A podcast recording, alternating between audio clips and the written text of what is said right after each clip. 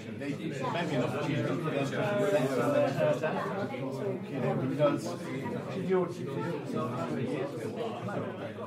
Sporun ve rekabetin tarihsel sürecine baktığımız zaman geçmişten günümüze doğru gelirken hemen hemen her rekorun, her performansın ve her istatistiğin geliştiğini üstüne koyarak çok daha yüksek noktalara geldiğini görebiliriz. Bunun temelinde tabii ki sporcu sağlığı, antrenman tekniklerinin gelişmesi, teknolojik altyapı ve insan evrimini de dahil edebiliriz. Yine bunun belki de en önemli ve en göz ardı edilen noktalarından biri de sporcuların kullandığı aksesuarlar, araçlar ve giydikleri üniformaların evrimi de yer almakta.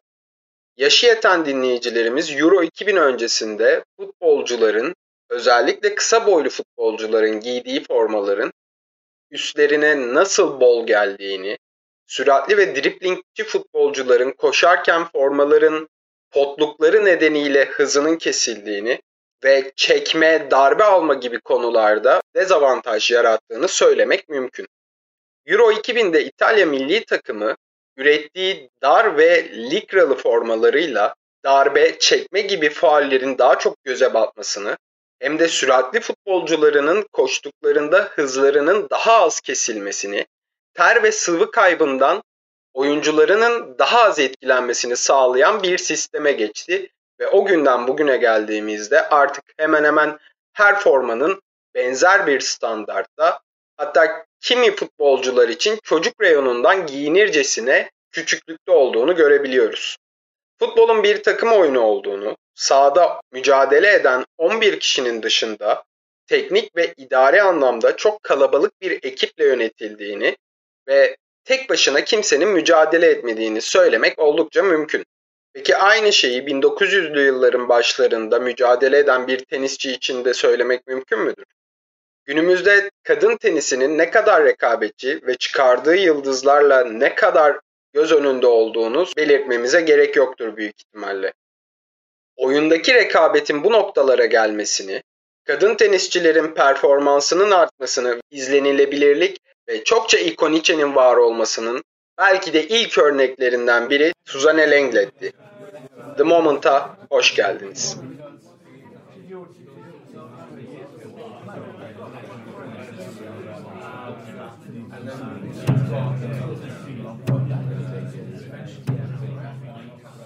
Suzanne Lenglen teniste kadınlar için büyük bir devrim yapmadan önce performansıyla kendinden söz ettiriyordu. Fakat oynanan oyun dışında çok önemli bir nokta daha vardı ki performansının düşmesine sebep oluyordu.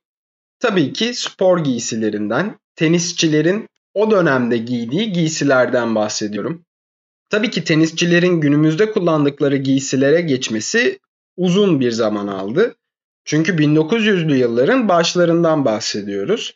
O döneme gidecek olursak kadınlar maçlarda ayak bileklerini kapatan uzun kollu elbiseler giyiyorlardı. Bilmiyorum gözünüzde canlandırabildiniz mi ama tenisin ne kadar aktif ve hareketli bir spor olduğunu düşündüğümüzde bu elbiselerin sporcuların performansını aşağı çekecek olduğunu bilmemek mümkün değil. Hele günümüzden baktığımızda daha da anlamsızlaşıyor iş. O zamanlarda kullanılan bu spor kıyafetleri kadınların rahat hareket etmelerini engelliyordu ve atletik performanslarını kısıtlıyordu. Ta ki Suzanne Lenglen bu devrimi tek başına yapmaya kafaya koyduğu güne kadar 1919 yılında o dönemin en önemli tenisçilerinden olan Suzanne Lenglen maça çıktığında üzerinde kısa kollu ve pileli bir elbise vardı Tabii kendisiyle özdeşleşen kalın bir saç bandı da takmıştı. Onu da unutmamak lazım. O günden sonra Langne'nin öncülüğünde teniste bir kıyafet devrimi yaşandı. Suzanne'nin başlattığı bu devrimi onunla aynı dönemde oynamış ABD'li tenis şampiyonu Elizabeth Ryan'ın şu sözleriyle daha iyi anlayabiliriz büyük ihtimalle. Tüm kadınlar kendilerini korselerin tiranlığından kurtaran Susan'ın önünde diz çöküp ona teşekkür etmeli. Suzanne Langlen'i biraz daha yakından tanıyalım dilerseniz. Kendisi 39 yıllık kısacık hayatına çok fazla şey sığdırabilmiş bir isim. Yeteneği babası tarafından keşfedildikten sonra 11 yaşında tenis oynamaya başladı. Üstünden 4 sene gibi çok kısa bir zaman geçtikten sonra dünya sert zemin şampiyonu olarak tarihin gelmiş geçmiş en genç kadın şampiyon ünvanına sahip oldu. Önce Birinci Dünya Savaşı, daha sonra da geçirdiği hastalık nedeniyle tenise iki kez ara vermek zorunda kalmasına rağmen kariyeri boyunca 8 Grand Slam şampiyonluğu elde etti. Bu büyük başarının üstüne 81 tekler turnuvası, 73 çiftler turnuvası şampiyonluğu da ekledi. 1921-1926 yılları arasında puan sisteminde kadınlarda dünyanın bir numarası olarak kalmayı başardı. Birkaç cümleyle bahsetmeye çalıştığımız kariyeri elbette onu anlatmaya yetmeyecektir. Ancak tenis tarihinin en büyük winnerlarından biri olan Langland o zamanlarda küçük bir gruba hitap eden bu sporun büyük kitlelerce izlenmesine ve bilet satışlarının artmasında büyük rol oynadı. Maçlar kazanılır, kaybedilir. Bu işin doğasında vardır. Ancak o maç kazanmanın, şampiyon olmanın çok çok üstünde işler başardı.